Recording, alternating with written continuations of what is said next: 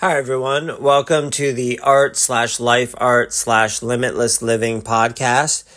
This continues to be in flux and is a work in progress or process. And I'm your host, Jon Keppel.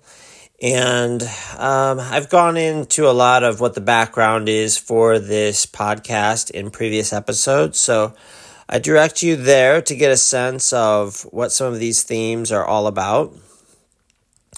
For these new episodes, I am now going to read a book that I wrote audibly for you. It's called The Art Flame, and I just want to share it more with the world. And I think this will be a good way to do that. And it is my gift to you. It focuses more on the art sense of things, but all of it relates to each other. So I hope you will get something really good out of this. And I will go ahead and begin with chapter one for this episode. So this is The Art Flame by me, Jon Keppel. Part one, chapter one. Inside each of us is a special gift unlike anything this world has seen before. It is in this gift that we alight the world anew and bring new music to fresh eyes. Everything blends together. We are situated in a mystery, and we ourselves are a righteous unknown. We hold infinity within us.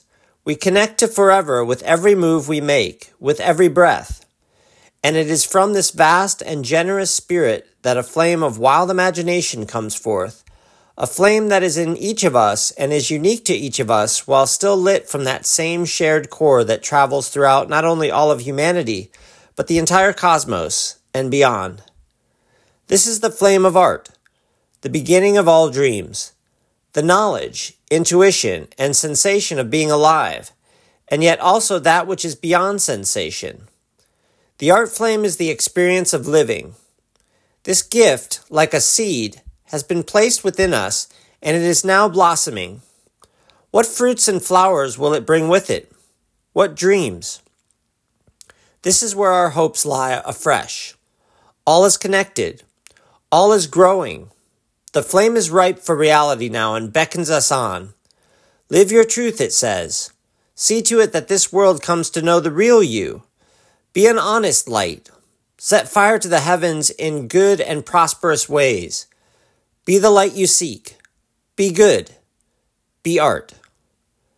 There is much for us to come to know in this life people, places, things. But beyond all of this shines our center, that which makes us uniquely us. Our centers may be different in quality, yet they all share being center and in this way are of a unity. Therefore, living our truth is a way of connecting with others. Being true to ourselves unites us with all of humanity. This is the truth I wish to share with you in these pages. The light as we know it is coming from us. We are in the sun and the moon and the stars. As much as we are stardust, stardust is us.